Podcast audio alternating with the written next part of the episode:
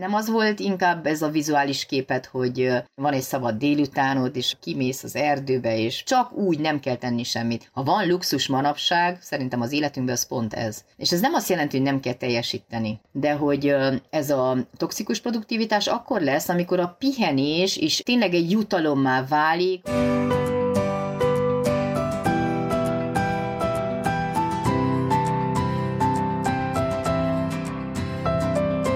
Sziasztok, ismét eltelt két hét, ismét itt vagyunk egy újabb és boldogan éltekben. Hát majd az Instánkon felületünkön megnézhetitek, hogy milyen boldogan indul nálunk egy ilyen podcast fölvétel, igazán a dr. Kádár Anna Máriával. Vasárnap.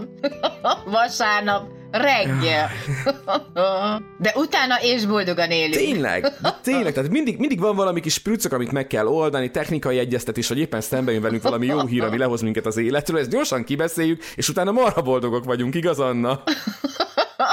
Közben is. Így van, így van. Hát pont az a lényege, mert hogy igazából mi, mi soha nem ezt a hurrá optimizmust hirdetjük, hanem azt a fajta oszcilláló narratívát, amikor benne vannak a sárkányok is, meg a problémák is, meg a nehézségek is, tehát hogy mi sem vagyunk egész nap boldogok reggeltől estig, hanem azáltal, hogy, a, hogy a valóságot is látjuk, meg a nehézségeket is látjuk, próbáljuk átkeretezni a magunk módján, humorral, néha fogjuk a fejünket, mikor nem a mikrofon, meg minden. Na, ennek lesz majd képes a social médiánkban.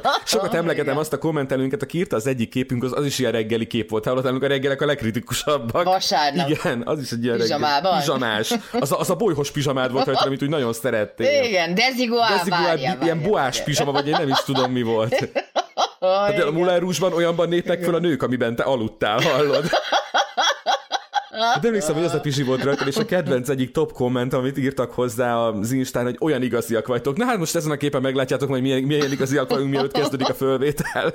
De akkor kezdjük hivatalos módon, és köszöntsük dr. Kádár Anna Máriát mindig. Szia Anna! Szia István, köszöntöm én is a hallgatóinkat. Legyünk produktívak. Ezzel a fölkiáltással kezdtük a beszélgetést. Ahogy mondtad, mi nem hiszünk a hurrá optimizmusban, az oszcilláló narratívában hiszünk, úgyhogy nem hiszünk a toxikus pozitivitásban sem, mert az is egy létező fogalom. Igaz, amikor valaki ilyen nagyon hurrá optimista, azt hívják toxikus Pontosan. pozitivitásnak, Anna, az az, ugye? Uh-huh. Igen, igen. Na hát igen, mi nektek igen. mára egy másik fogalmat találtunk, ami szintén azért lehet érdekes, egyrészt szembe jött mindkettőnkkel ugyanaz a cikk. Erről a toxikus úgynevezett produktivitásról, amit így elolvastunk, és azban maradtunk annál, hogy na hát erről beszélni kell. Mert hogy tényleg annyira szépen összeszedték, hogy mit is jelent ez a toxikus produktivitás, hogy én nem tudom te, hogy voltál vele, Anna, de én azonnal elkezdtem analizálni magam, hú, egyébként nem esett jól. Sőt, arra is ráeszméltem, miközben készültem, hogy, hogy nagyon szépen rá fog rímelni, vagy több ponton kapcsolódik majd korábbi adásokkal ez az epizód, de erről majd egy picit később. Ugyanis mindig utólag kell valahova beletennem az adásba, hogy műsorunk készítését a Podcast Pioneers a Vodafone sokszínű tartalmakat népszerűsítő programja támogatja, mert hogy azt kérték tőlünk, hogy az adás első 5 percében legyen benne. Na most a legutóbbit, mikor Katarinával vettük fel, az 50. percnél jutott eszembe, hogy úristen a promó. De mindez csak azért, mert annyira belelendülünk a beszélgetésbe, vagy legalábbis én olyan flowba vagyok,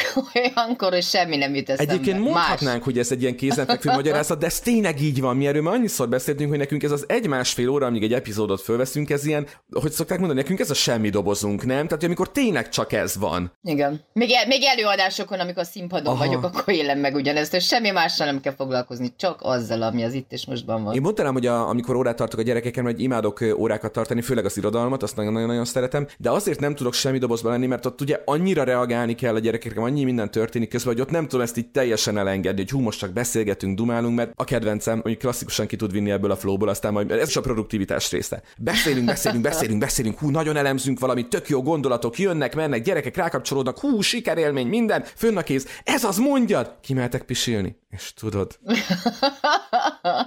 Na, Igen. de vissza, ahonnan kezdtük, legyünk produktívak. A Pszichoforjún találtam egy kapcsolódó cikket, és nagyon tetszett a fölvezetés, hogyha megengeded, akkor, akkor kezdjük ezzel, Anna. Azt írják, okay. már nem itt kellene tartanom az életben. Mindenki más keményebben dolgozik, mint én, és lemaradok mögöttük, még többet kellene tennem.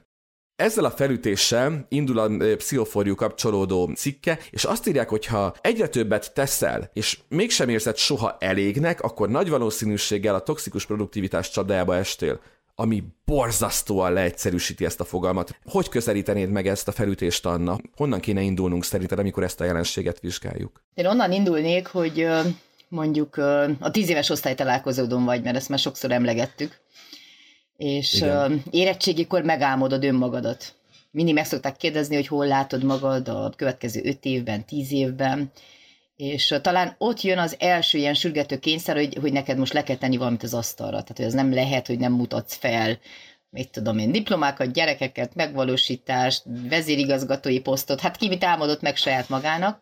És akkor onnan jön ez a sürgető érzés, hogy fú, hát a többiek, azok már mennyi mindennel dicsekedhetnek, és én még csak itt toporgok egy helybe, és még nem valósítottam meg azt, amit lehet, hogy nagyon sokszor irracionálisan kitűztem magamnak, mert hogy ez az egész toxikus produktivitás szerintem nagyon kapcsolatban áll azzal, amit igényszintnek nevezünk, vagy teljesítményelvárásnak, hogy hol van a te mércéd.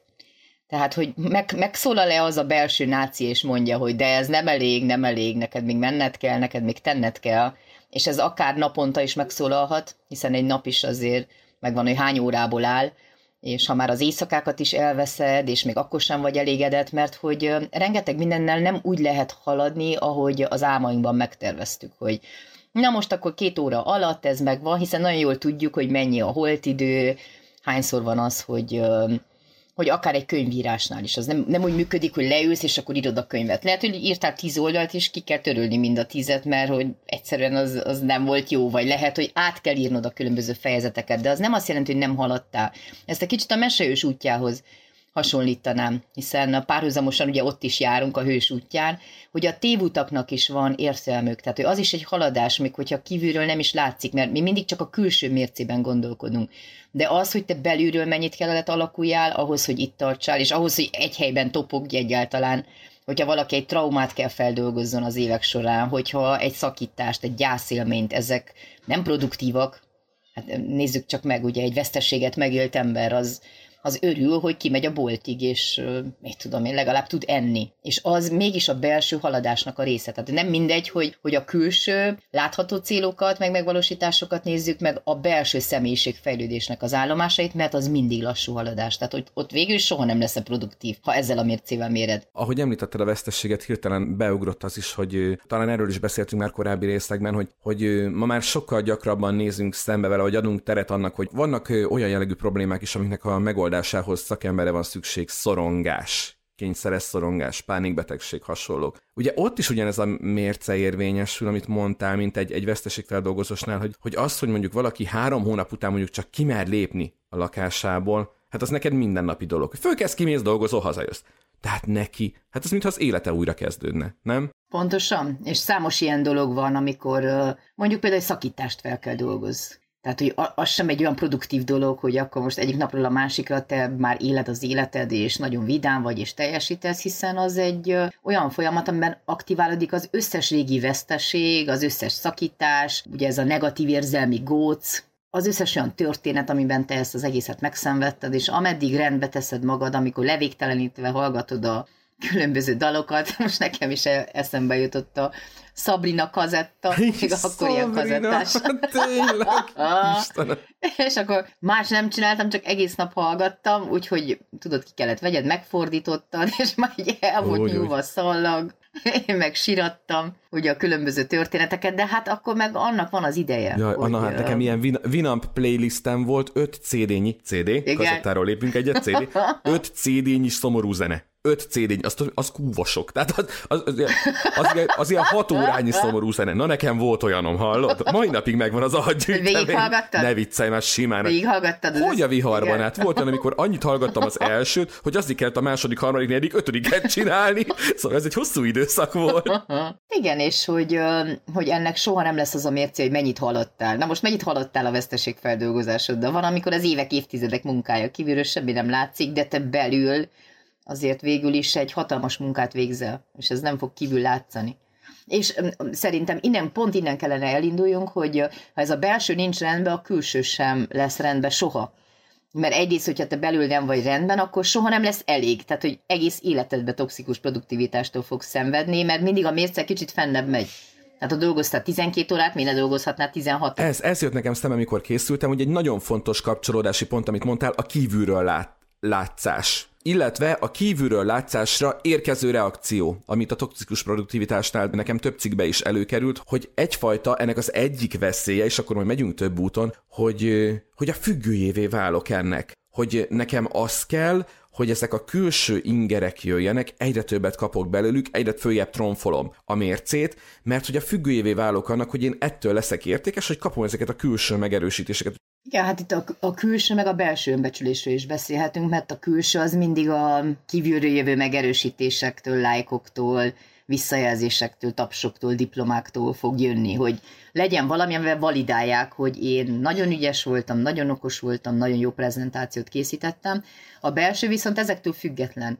Belső önbecsülés az akkor is van, hogyha ülsz a tengerparton és nézel ki a fejedből. Sőt, hát szerintem erről már egyszer beszéltünk is, hogy abban a percben, amikor nem tudod megengedni magadnak ezt a, azt a fajta szabadidőt, amikor csak úgy egyszerűen vagy, és nem kell semmi külső ahhoz, hogy validálják ezt a létedet, ez a létjogosultságnak a, a, a megélése. Tehát, hogy, hogy nem kell neked folyamatosan tekerni, van egy kicsi hörcsögünk nekünk itthon, a, igazából hörcsög dinasztiák voltak, aztán most van a Hópihe nevű fehér hörcsögünk, és ő is sokszor uh, csinálja azt, hogy, uh, hogy megy körbe-körbe. Na, most ki megy körbe-körbe? Ja, a macska hogy ki csinálni. Ha-ho, feljött a macska. Na, tessék, megemlítetted a hörcsögöt, megjelent a cica, látod?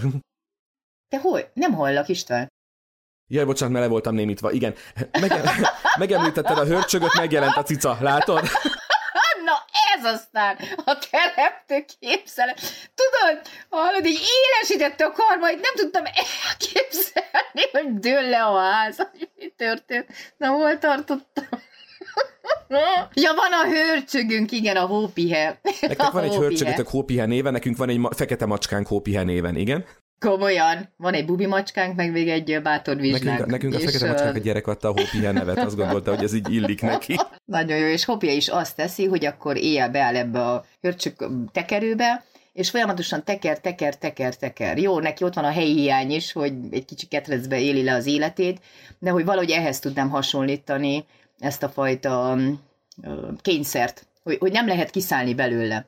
Egyszer itt aludtak a barátaink, és mondták, hogy de hát nem hiszi el, hogy órákon keresztül teker ez a hörcsög, és tudod, az kiad egy hangot, az a kis uh, kerék. És uh, szerintem ez nagyon jó szimbólum annak, hogy, uh, hogy, hogy mennyire görcsös kényszeré válik ez az egész, hogy, hogy már nem is tudod uh, élvezni az egészet, hanem egyszerűen ott van ez a, ez a fajta belső parancs, hogy menj neked, menned kell, nem állhatsz meg, nem szállhatsz ki, nem fáradhatsz el, és hát ez a kiégés fele vezető egyenes út, kiégésről is beszéltünk már az egyik műsorunkban. Így van, erre akartam kapcsolódni, hogy, hogy a, a toxikus produktivitás kapcsán nekem nagyon-nagyon sokszor előjött a kiégéssel kapcsolatban. Egyrészt ugye, amit mondtál, a pszichés fizikai kimerülés fölismeréséről, ugye, ami, mint, ami a kiégésnek a megelőzéséhez járulhat hozzá, hogy ismerjük föl, mikor mentálisan, fizikailag elkezdünk kevesebbet bírni, mert hogy ez már egy jele a kiégésnek, illetve, ami még szintén a kiégés kapcsán nagyon fontos, és szerintem rárimel arra, ami eddig a toxikus produktivitásról elhangzott, ugye a kiégéses részben mondtad, egyébként az előző évadban lehet visszahallgatni, hogy a szakmai kudarc az nem egyenlő a személyes kudarccal, és hogy tisztába kell lenned ahhoz, hogy az elég jóság az azt jelenti, hogy elfogadod önmagad korlátait, és attól leszel elég jó, és ezt, ezt validálod. Ilyenkor mindig meg szoktál lepődni, mert hogy igen, visszahallgattam azt a részt, mielőtt erre készültem. Igen, és ez most mennyire aktuális, hogy elvéletileg ez nagyon jó hangzik, de hogy gyakorlatilag szerintem minden alkalommal ezzel meg kell küzdeni.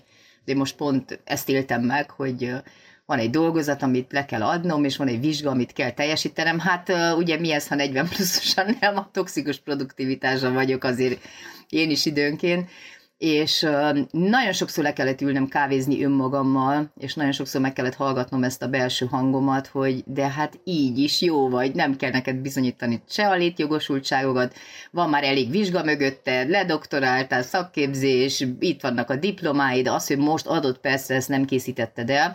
Valószínű, ez az egyik legjobb visszajelzés, amit megélhettem, hogy végre megengedted ezt magadnak, hogy végre nem zsigereltem ki magam annyira, mint az előző sok alkalomnál, hiszen az összes emlékem előjött ugyanezekről a, az élményekről, hogy akkor ezt most meg kell, és ha nem, akkor kész, vége van a világnak, ha most ezt nem teszed le az asztalra, fú, hát ez egy nagyon kemény hang, ami szerintem mindannyiunknak ott van kisebb-nagyobb mértékben, és nagyon sokszor én például úgy éltem meg, hogy csak akkor jutalmazhatom meg magam, hogyha ezek mind lejártak, hogy na majd akkor elmegyek kirándulni, és na majd mindig vettem egy karkötőt magamnak minden egyes teljesítmény után, amikor ilyen nagy ciklus zártam, és uh, utána gondoltam át, de végül is miért kell mindig csak akkor venni? Vagy, vagy miért van, hogy Lehetem ezek én ezt ahhoz vannak Lehetem kötve? én ezt teljesítmény nélkül is, nem? Hát miért hát persze, mert az egy szimbólum igen, igen, igazából, ért, nem, nem, nem, nem feltétlenül a karkötő, hanem hogy valami lejárt, és, és te csak akkor kaphatsz jutalmat. De végül is miért, miért ne jutalmazhatnád meg magad, vagy miért ne tölthetnél el büntetlenül szabadidőt, még akkor is, amikor nincs meg? Mert nagyon sokszor pont ezt éljük meg, hogy, hogy az oké, okay, hogy lazítunk, és most nem tesszük tesszük meg, amit meg kell, de a toxikus produktivitás akkor meg belülre helyeződik, hogy egyszerűen ez, a,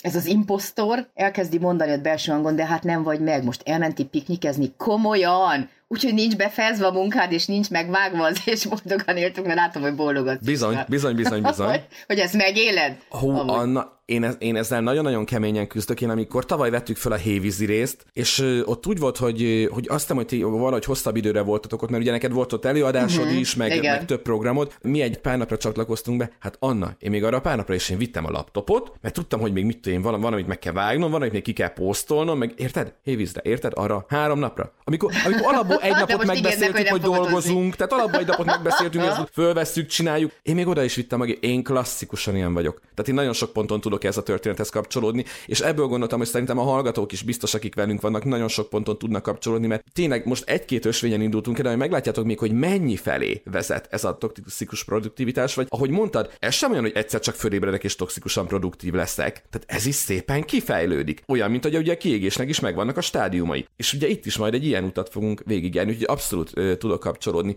Na képzeld, a Forbes publikált 2020 januárjában egy online kérdőívre vonatkozó cikket 2020 januárja, tehát négy évvel most előtt járunk, szerintem akkor még úgy kezdődött a Covid, tehát még nem volt meg a nagy lezárás, a nagy karantén sem, hanem még, még a nagy karantén előtti időszakban ö, járunk, akkor publikáltak ezt a cikket. 17 ezer ember válaszolt erre az online kérdőívre, és a 17 ezer válaszoló 86%-a érezte úgy, hogy a hétköznapokban nincs elég ideje mindent megcsinálni, amit szeretne, és a fölmérés azt hozta ki, hogy ennek az a klasszikus oka, hogy a to-do listek, tehát azok a listák, amiket minden nap összerakunk, hogy mit akarunk a 24 órába beletuszkolni, azok túl hosszúak. És időnk, energiánk, motivációnk pedig véges. Ugye az egyik fakad a másikból, ha jól sejtem. Igen, és ehhez én is uh, csatolnék egy felmérést. Ez Zimbárdónak egy kis videójában van benne, amikor az amerikaiakat kérdezték arról, hogy nem, nem elég egy nap, és mert nem elég a következő nap, és akkor mit tennének, és mi lenne, hogyha lenne a héten egy nyolcadik nap? Mivel töltenék ezt a nyolcadik napot is? Képzeld el, hogy nem pihenéssel és nem feltöltődéssel, hanem még több munkával, még több megvalósítással. Tehát, hogy ez is egy ilyen klasszikus kifogás, hogy hát hét nap nem elég, és ha lenne nyolc, hát a nyolcban is ugyanazokat a dolgokat tennünk. Ki se kelnék az ágyból a nyolcadik napon, hallod? Pizsama nap. Hát nem. Hát lehet, hogy akkor is és boldogan élteket vennénk fel. Pizsamában. Nem, mert te ezekben a határozásokban jobb vagy, mint én. Tehát mondod, hogy azért nem, nyáron kicsit finomabban, nem, ekkor menjünk, nem, ott kicsit pihenjünk. Ezekben sokkal-sokkal jobb vagy, mint én. Jó, hát ez is évtizedek munkája volt nekem is, de hogy azok a negatív érzések, amik előtörnek mindannyiunkban ilyen helyzetekben, az pontosan ez a szorongásérzés, a bűntudat, a szígyen, a lemaradás, hogy olyan, mint hogyha az identitásodnak ez a részévé válik az, hogy neked hatékonynak kell lenned. És akkor jön az ét nappal átevő munka, jönnek a túlvállalások, a határidők, és hát az egyik nagyon fontos dolog, amit, amit nem látunk, az pontosan az a kritikus út, amiről sokszor beszélünk, de csak karácsonytáján szoktunk érdekes módon beszélni, de az az év többi részében és bármikor ott lehet. Amikor minden egy sávba sűrűsödik, és úgy érzed, hogy egyszerűen nem is állhatsz meg, vagy nem is vehetsz levegőt, mert ha ezt megteszed, akkor kész, vége van, lemaradtál valamiről. Na most egy érdekes megoldást kínáltak a, az Imbádó kapcsán említett Forbes fölmérés végén, azt mondják, ez most tényleg csak egy ilyen félmondat, aztán megyünk tovább, hogy érdemes négy szint adnod a listádon lévő dolgaidnak. Ez, ahogy néztem, szerintem inkább munka szervezésre koncentrál, de az élet minden területén használható. Egy zöld, egy sárga, egy narancs és egy piros szint. És a zöldbe helyezd azokat a dolgokat, amiket azért kell csinálnod mondjuk a munkahelyeden, amiért fölvettek. Tehát ami a dolgod. A sárgába tedd szintén ugye munkára vetítve fontos, de halasztható, azaz nem azonnalos munkákat. Tehát amiket el kell készíteni, de igazából nem ül a nyakadon a a határidő, vagy a főnök, vagy, vagy senki. Aztán tedd a narancs zónába azokat a dolgokat, amik akkor is elvégezhetőek lennének, hogyha te egy hónapra eltűnnél, ez már egy érdekesebb megközelítés, és a pirosba pedig azt, ami az időrabló, teljesen elhanyagolható tevékenység, tehát ha nem lenne is, minden megtörténne, aminek a te életedben egyébként meg kell történni. Na és azt néztem, hogy ilyenek szerintem a mindennapi életünkben is vannak, nem? Tehát onnantól kezdve, hogy nyilván a zöld zónában van az, hogy fölkelünk, elvisszük a gyerekeket a suliba. Igaz, a gyerekekért mennünk kell a suliba, és most akkor csak a kötelezettségeket nézzük. Még a zöld zónába tehetjük, én azt mondanám az esti mesét is. Akkor tegyük Igen. a sárgába azt, hogy ma elmaradt a ceruzák kihegyezése. És akkor a narancsba meg majd mit tudom én, ez a jó, akkor az íróasztalodon majd a hétvégén rendet teszünk. Hogy ezt így mind szépen le Ez egy kicsit hasonlít. Igen? Igen, hasonlít az időmenedzsment kurzusokban szokták mindig beletenni, emlegetni ezt az Eisenhower elvet, hogy ez a fontos és sürgősnek a különböző kombinációi, hogy fontos, de nem sürgős, fontos és sürgős, sürgős, de nem fontos, és nem sürgős, nem fontos. Ilyen például a takarítás, amikor a vizsgai időszakra készülsz, hogy akkor hirtelen takarít, takarít, hogy, hogy mondjuk? Takarít, Takaríthatnékom van. Na, elátod a magyar tanármérni, és te gyakoroltad. Igen, vizsgaidőszakban egyébként sokszor gyakoroltam. Vizsgaidőszakban volt a legtisztább mindig a szobám. Megkáposztástalaníthatatlanságoskodásaitokért, hogy én is felvágjak valamivel. valamivel. Tehát, hogy rengeteg olyan dolog van, ami ott van az időrabló között, de hát ez, ez is nekem egy kicsit kérdéses, hogy az időrabló például, hogyha mondjuk abban a 10 percben leülsz egy kávéval, és egyszerűen, mit tudom én, nézed a tájat, mert azt, azt is időrablónak vehetnénk, hogy tartasz egy szünetet adott ponton, vagy az időrabló, hogy most esténként megnézel egy filmet, vagy, a, vagy igazából a meséhez lehetne nagyon jó kapcsolódni, hogy Amit az lehetne mondtál, én ezeket hogy, a zöld hát zónába tenném. Gond nélkül a zöld zónába tenném. Igen. Mert azért, a, ezek ahhoz kellenek, amiért én vagyok, hogy működjek. Na de itt van a nagy kérdés, hogy, hogy itt te határozod meg, hogy hova teszed. Mert ugyanúgy azt mondhatod, hogy a mesemondás az egy fölösleges dolog, tessék, itt van a hangos könyv, olvas magadnak, nekem most nincs időm, mert nekem dolgoznom kell, és pont. Tehát, hogy ez egy mindennapi döntés, hogy most hova teszed, és én nem azt mondom, hogy időnként, amikor tényleg ketyeg az óra és pályázatleadási határidő van, vagy most a könyvet kell leadnod adott időpontra, akkor meg kell küzdj a bűntudatoddal, meg mindenfélével, hogy na ma akkor nem lesz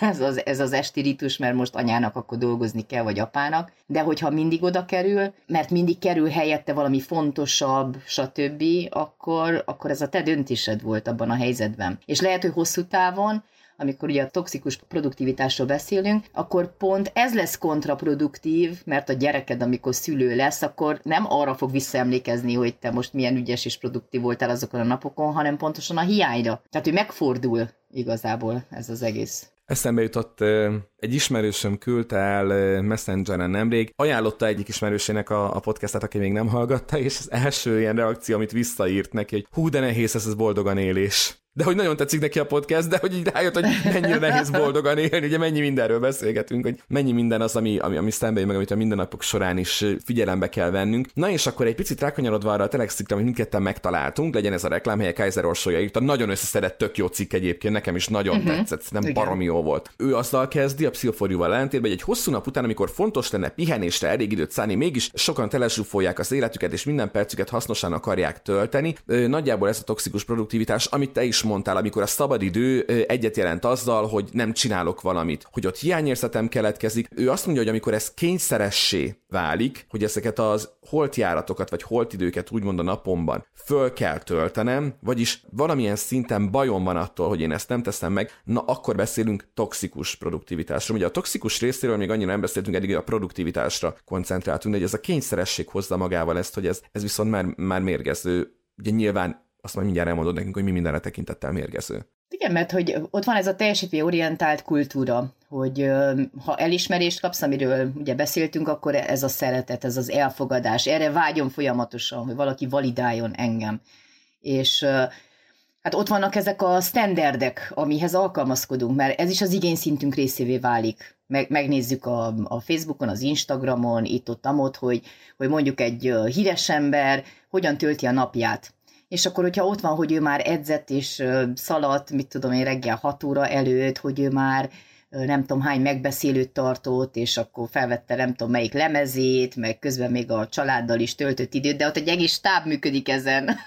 Sokszor ezt felejtjük el. Ott van a sminkes, a fodrász, a masszőr, az egyik menedzser, a másik menedzser, a fotós, a mit tudom én, social media menedzser, és nem azt mondom, hogy így könnyű, mert így sem könnyű, de egy egész csapattal lehet ezt megvalósítani, miközben nagyon sokszor te önmagadnak vagy a csapata és hány olyan élethelyzet van, amikor egyszerűen nem is tudod megörökíteni ezt az egészet, hogy megmutasd, mert lehet, hogy talán ez lenne az egyik olyan módja, hogy önmagadnak dokumentál le, hogy mi minden fért bele abban abba, vagy amikor év összegzőt uh-huh. tartasz, hogy mi minden fért bele abba az uh-huh. évbe. Hogy megveregetheted nyugodtan a válladat, de hogyha ezek ilyen általános emlékekké válnak, hogy hogy voltak, mit tudom én, leadások, meg voltak ilyen-olyan történetek, hát már csak önmagában az, hogy, hogy reggel felkelsz, beérsz a munkába, de közben leteszed a gyereket, megvalósítod a feladataidat, ez már önmagában egy elég nagy teljesítmény, és ne beszéljünk arról, ami szerintem ezt az egész időrendet vagy napirendet felborítja, az pontosan ez a folyamatos tanulási kényszer is, mert ez is valahogy a toxikus produktivitásban van. Tehát, hogy figyeljük csak meg a tehát persze nagyon jó, hogyha valaki podcasteket hallgat, és könyvet olvas, és még elmegy egy előadásra, de hogyha ezt is lebontjuk időre, nagyon jó, hogyha van egy permanens tanulás az életedben, de hogy ez is egy olyan mértéket ölthet, mert olyan gyorsan megy az info, annyira gyorsan fejlődik minden, és az applikációktól kezdve a tehát, hogy, hogy egyáltalán lépést tarts, hogy ez már ezen a Windows-on nem megy, és akkor, mind ahogy nálunk, hogy már a fülhallgató nem akar kapcsolódni a géphez, és Hát ez is egy halom időrabló, ha belegondolsz, és hogyha itt sincs egy határ, Na most, ameddig te elolvasod az összes könyvet, ami megjelent, és csak a saját témádban, nem beszélünk másról, hogy még szép irodalommal, gyerekirodalommal kellene haladni, hát erre önmagában nem lenne elég egy élet. Tehát, hogy hol van az a határ, például nekem ez egy elég nagy küzdelem volt szakmai kihívások terén, hogy még meddig kell képeznem magam hogy most már megjelent még egy új info, még egy új info, hát végül is egyetemen tanítok, nekem azokat mind kell tudni, be kell iratkoznom még egy képzésre, még egy hatodik képzésre, és azért már ott is van egy pont, amit Popper Péter mondott, és mikor dönti el azt, hogy már tudja. Tehát hogy ez is egy döntés, hogy én már tudom, és azzal gyógyítok meg, azzal teszek valamit, amilyen eszköztáram van, és pont. Tehát, hogy adott ponton megállok mert ez ugyanúgy becsavarhat, az is, hogyha te nagyon jó háziasszony akarsz lenni, és minden kalóriatáblázatot elolvasul, és minden apró betűs rész, hát akkor már csak egész napot a vásárlással fogod tölteni, meg a, a főzéssel, mert a slow cooking, meg stb. Tehát, hogyha nagyon ráfekszel egy területre, akkor az fog önmagában becsavarni. Tehát egy adott ponton be kell érned az elég jóval. Tehát, hogy itt visszakapcsolódhatunk a, Szerintem volt egy ilyen adásunk, az elég jó szülőség, meg az elég Igen, jó... igen, igen, annak volt a... Az elég jó produktivitás. Az elég jó produktivitás. Igen, annak volt a hívószava, az elég jó. szerintem százszerzelékos szerintem soha nem lesz vagy nem tudom, hogy, hogy például, amikor el kell engedni valamit, mert én akkor tapasztalom meg a leginkább, mm. hogy ott van a könyv, és le kell adni. De hát még annyi mindent írthatnék bele, és még annyi film Nem eszembe jutott, és még annyi könyv. Valaki mondta író, hogy a könyv soha nincs kész, a könyvet egyszer csak befejezed. De nincs kész. Nem Dragomán? Dragomán? Lehet, hogy Dragomán volt.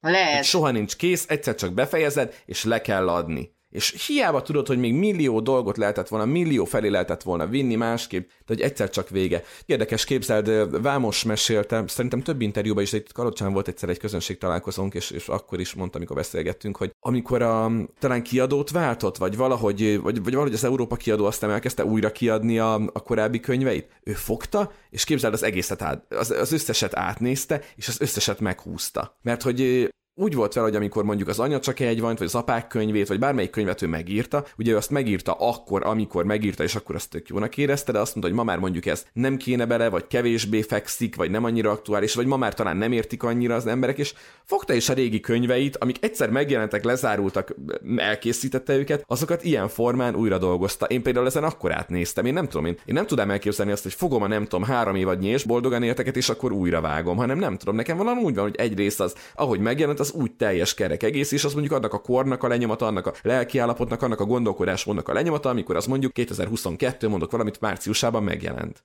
Igen, ezt én is így gondolom, hogy valamilyen módon fel kell mentenünk az előző, hát én részünket, vagy az akkori aktuális állapotunkat attól, hogy nem tudott tökéletesen teljesíteni mert persze lehetett volna még jobb, még szebb, még tökéletesebb, de hogy akkor annyira volt elég. Az az idő, az az energiaszint, és uh, valamikor be kell érnünk azzal, hogy abban a periódusban annyit tudtunk teljesíteni, és ebből a szempontból semmi nem lesz kész, és uh, ezzel is valahogy meg kell békülnünk. Hát a gyereknevelés valamikor egyszer készen lesz. Megnevelted eléggé a gyerekedet, amikor kibocsájtod az életbe. Akkor is eszedbe jut szülőként, Szerintem hmm. az, hogy hát még erre nem készítettem hmm. fel, de még ezt sem mondtam el neki, de akkor most mi lesz? És talán azért van ott ez a fajta kétségbeesés, amikor, amikor ott van a gyereknek az esküvője, hogy egyik szemecsére a másik nevet, hogy a, a sírás azt pont azért, hogy vajon átadtam neki mindent, vajon, vajon ő készen van? Hogy ez is egyféleképpen a, a toxikus produktivitás a gyereknevelésben, hogy nem kell készen legyen, hanem, hanem azt a bizalmat kell lényegében odaad, mint, mint ahogy magadnak is. Hogy, hogy az a bizalom, hogy ennyi, amennyit letettél az asztalra, az most pont elég lesz. Van az a könyv is megjelent, meg nagyon sok cikk arról, hogy, hogy a halálos ágyukon levő személyek mi az, amit fontosnak tartanak, vagy mi, mi az, ami, ami alapján lelkismeret fudalásuk lesz és annak az egyik része az, hogy, hogy elhanyagoltam a barátaimat, uh-huh. meg a családomat. Tehát, hogy, hogy, hogy ez az, amit feláldozol igazából. Annak, annak oltárán, hogy neked teljesítményeid legyenek. És hallod, ha ez nem lenne elég lehangoló így magában, ugye az a Telex cikk, amit néztünk, abban a Parák András pszichológust, coacht idézik nagyon sok ponton, és hát van ennek még egy eszkalált formája, ami számomra ez a végképp brutális ráismerés, hogy valóban ilyen történhet. Ez a haszonelvűség megjelenése hobbikban, kapcsolatokban, hogy én áldozódom föl először, aztán a kapcsolataim áldozódnak föl, de aztán egy, szerintem ez egy még borzalmasabb állapot, amikor eljutsz odáig, hogy megjelenik bennük haszonelvűség, vagyis már a hobbiban is csak azt csinálod, ami valamiért szolgálja ezt a fajta kényszeredet. Jó felé járok, Anna? Pontosan. Ugye a business lunchoknak is megvan a maga értelme, de amikor mindig valamilyen célral történik, uh-huh. hogy uh, nem azért kávézunk, mert csak kedven van veled beszélgetni, bármi másról, mint a bizniszről. Tehát az is kell, de amikor minden csak ebből a számításból történik, ezt amúgy nagyon jól meg lehet érezni. Ezért jó, hogyha azok a barátaid is ott vannak az életedben, akikkel még tizenéves korodban együtt lógtattok el órákról, meg hülyéskedtetek, uh-huh. mert hogy hogy, hogy az a fajta motiváció az soha nem fog megváltozni, mert akkor csak uh-huh. úgy mhm. voltatok egymás mellett. Nem, nem úgy ismert meg téged, mint a híres, mint a nem tudom, valaki, hanem ő a te személyes részedhez mm. kötődik. És az az érdekes, hogy ő nem arra kíváncsi, hogy te mit tettél az asztalon, ah. mert nem érdekli. Mert az összes fontos dolog az emögött van, hogy, hogy például megkérdezi, hogy jártad meg azt az utat, vagy mikor fáradtál el annyira, hogy már nem bírtad tovább, vagy, vagy akár te magad is elgondolkodol tényleg azon a kérdésen, hogy az a gyerek, aki voltál, büszke lenne arra a felnőttre, akivé váltál. Hogy az a felnőtt, aki most ilyen buzgomócsing módjára teljesít, hogy tényleg így álmodtad meg a felnőtt korodat. Nem, nem az volt inkább ez a vizuális képet, hogy, hogy akkor mit tudom, van egy szabad délutánod, és akkor gyűjtöd a gesztenyéket, vagy most akkor kimész az erdőbe, és megnézegeted a hóvirágokat, és a gyerekek is csak úgy rohangálnak, és csak úgy nem kell tenni semmit. Ha van luxus manapság, szerintem az életünkben az pont ez. És ez nem azt jelenti, hogy nem kell teljesíteni, de hogy ez a toxikus produktivitás akkor lesz, amikor a pihenés is egyféleképpen tényleg egy jutalommá válik azért, amit tettél. A pihenés. Fiziológiai szükségleteknek a része, és az nem fog úgy működni, hogy akkor na abban a két hétben, ami vakáció van, kipihenem magam. És ha te mindig csak arra napra fókuszálsz, vagy akár veszed a hetet, mert Aha. lehet, hogy vannak zsúfoltabb napok, de hogyha ott kijön a képlet, és te megengedted magadnak, ez, ez is milyen fura, hogy megengeded magadnak, hogy, hogy akkor beülj egy fürdőkád vízbe, emlékszel a tetovált fürdők, fürdőkádas sztorira? Igen, igen, igen, igen. Nem tudom, azt mondtam valamelyik részben a, szerinted. A fürdőkádban? Mármint, a, hogy neked ez az én idő, hogy fürdőkád, bor, könyv? Nem, a pasi, akinek egy fürdőkád van tetoválva melkassára. Hú, basszus, Anna, ezt szerintem mondtad. De vajon az előadásomban Most már mondtam? három évad van, csak azt nem tudom, hogy adásban mondtad, vagy pedig szokás szerint így beszélgettünk, de meséld el újra a fürdőkádas pasit, mert egyébként meg tök jó a Igen, történet. de szerintem az egy nagyon jó szimbóluma Igen. Igen. ennek az egésznek, hogy Debrecenben jártunk, amikor már végre megéltük azt, hogy a gyerekek külön fürödhetnek a hideg vízbe, és mi ülünk a férjemmel a termálvízbe, mert addig mindenki lefrusztrálódott, hogy egyikünk ott kellett jön a hideg vízbe. És velünk szembe volt egy pasi, akinek egy ilyen fürdőkát-szerű dolog volt tetoválva melkasára, csak hogy messze volt, nem láttam jól, mondtam a férjemnek, hogy ez vagy pingpongasztal van feltetoválva a melkasára, vagy egy fürdőkát. És akkor közel mentünk, na meg svédek voltak, Malmö, közös téma, beszélgettünk, és akkor megkérdem, hogy na, ha jól látom, akkor egy fürdőkád van tetoválva a melkasára, és mondja, igen, mert hogy naponta ötször fürdik. Az első kérdésem, mi a foglalkozása? Hogy, hogy azért, mikor tudod megengedni magadnak, hogy naponta ötször fürödj, és mondja, hogy valamilyen marketing asszisztens, valami híresebb személynek a, ugye a programját, meg stb. menedzseli, ami home office-ban is működik, tehát a fürdőkádból is végig tudja csinálni ezeket a dolgokat, de hogy amiért ezt a fürdőkádat önmagára tetováltatta, az az, hogy soha ne felejtse el az öngondoskodást, mert ugye egy olyan súlyos betegsége volt, amiben majdnem belehalt, egy autoimmun betegség, és hogy ez az öngondoskodásnak a jelképe, és tényleg egy ilyen hatalmas fürdőkád a melkasán, és én mindig azt szoktam mondani, hogy, hogy ilyenkor, amikor a toxikus produktivitás csapdájába esünk, hogy ezt a belső tetovált fürdőkádat ne felejtsük el. Tehát ez az öngondoskodás, hogy ezt nem kell kiérdemelnem, hogy nem tudom mennyit dolgozom, és akkor beülhetek egy fürdőkád vízbe, az jár nekem, bármikor. Tehát nekem például a hátam szokta ezt mindig jelezni, hogy fú, ez már, ez már itt túl sok. Vagy a hangom, elmegy a hangom. Ó, Anna, január 16-án elmúltam 39 éves, egy héttel később elkezdtem masszörhöz járni. ez, ennyi. És mondta Igen. is a, a masször, ő, úgy masszíroz egyébként, hogy kicsit ilyen így holisztikusan tekint az egész szervezetre, meg a pszichédre, meg a testre, meg minden. És ő mondta is, hogy hát ez a hát, ez gyalázat. De addigra már ott tartottunk Anna, hogy amikor nekiálltam az és boldogan érteket vágni, akkor mondjuk ahhoz, hogy az egy órás részt mondjuk megszerkeztem, mert ugye itt a reklámhelye Patreonon nem szerkesztjük, ott, ott van a szép hosszú rész, köszönjük szépen a csatlakoztok hozzá, Igen. de ugye a Spotify-on mindenhol ott ugye a szerkesztett rész van fönn. Annál én nem hazudok, az egy órás részt, mire megvágtam, zsibbadt a bal kezem. És ez rendszeres volt. És elkezdték masszírozni a hátam, most két hetente járok, aztán mondták, hogy ez lehet majd ritkítani. Ne ritkítsd, ne ritkítsd. Pont Azt mondta, hogy ahogy érzem, azt meglátjuk majd, azt lehet ezt tartani is, de ahogy érzem. És egy pontos fejfájás szűnt meg, kézsibadás szűnt meg, amikre én azt hittem, hogy érted, stroke elvisz öt éven belül. Igen. Most mindjárt Hogy mit adunk magunknak, ezt? Hogy mennyire fontos az öngondoskodás, Igen, amit hogy, mondasz. Hogy én, hogyha nagyon gazdag lennék, akkor tudti fix, hogy nálam alapállásban lenne egy masször. És akkor mindig kapna így egy kezet, egy lábat. Például a stressz levezetésnek az egyik legjobb módja a masszázs, már aki szereti a testi érintést. És az a befektetett idő neked annyi energiát ad, ez pont olyan, mint a hobbid által való újratöltődés. Tehát, hogy a mozit sem kell kiérdemelned, és a szabad hétvégét sem kell kiérdemelned. Beszélünk mi, akik vasárnap reggel dolgozunk. Bagoly mondja verémnek. De hogy na, nekünk ez élvezet is. Egyrészt megelőgetünk, hadd utaljak vissza egy gondolatban, csak tényleg záróakkortként a pszichoforjú cikkére, és ott nem hangzott el, a korrektség pedig így kívánja, a Sporpáci Júlia írta. Ő is egy ilyen három pontos tanácssal zárja a cikkét a toxikus produktivitásról. Ő azt mondja, tudatosítsuk, amit jelenleg csinálunk, nem hatékony. Második lépés, kérdőjelezzük meg a gondolatainkat. Harmadik, fogadjuk el a negatív érzéseinket is. Főleg a negatív érzések esetében, hogy biztos, hogy az elején lesz lelkiismeretfudalás, lesz bűntudat, de hogy annak ellenére is megtenni azt a lépést önmagam fele. Hogy nem engedni ezt az érzést elhatalmasodni magamon. Ezt se felejtsük el, hogy, hogy mit jelent számodra az öngondoskodás. Találj valami olyat, amet tényleg azt érzed, hogy összekapcsolódtál önmagaddal, hogy az agyad tényleg átkerült egy olyan üzemmódba, amikor így teljes mértékben ki tud kapcsolódni. Mert onnan lesznek a legproduktívabb gondolatok, és a legkreatívabb ötletek. Hogyha számodra pedig az öngondoskodás az, hogy meghallgatsz mindig egy és boldogan éltek részt, azt nagyon-nagyon szépen köszönjük, és azt is, hogyha Spotify-on, Apple Podcast-en, Google Podcast-en, YouTube-on, Podpeden, ahol hallgatod,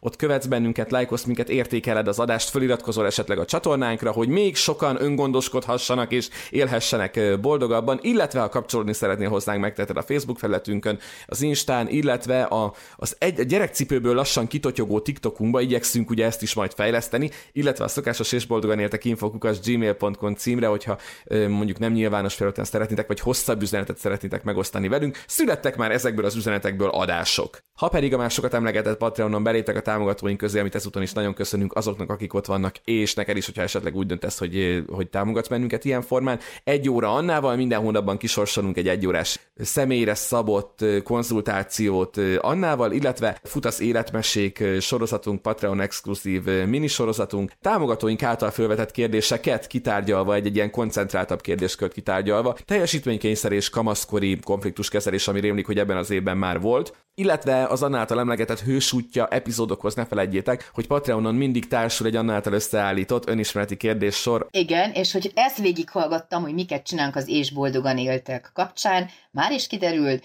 hogy mennyire toxikus. Gyakorlatilag egy főállást csinálunk ketten. És boldogan, és boldogan élünk, közben. Én akkor a rohadjak meg, akármennyi munka van vele, Anna, én akkor is imádom. Esküszöm, én ezt akkor is imádom. Bármi más fel tudnék adni az életembe, de ezt nem szeretném. Igen, és nagyon örülünk tényleg a visszajelzéseknek, a szép leveleknek. Igen, igen. Szóval így busztoljatok minket, mert azért a külső megerősítésre is szükségünk van, mint toxikusan produktív embereknek, igaz? Annak igen. köszi szépen, hogy itt voltál, köszi szépen ezt a vasárnap délelőtti beszélgetést. Ebédlőasztalhoz? Innen? Sziasztok. Hát, innen szerintem még megiszom egy kávét, mert hogy az egy, az kevés volt. Folyt két hét múlva. Szia, Anna, köszönjük, hogy itt voltatok velünk. Sziasztok! Sziasztok.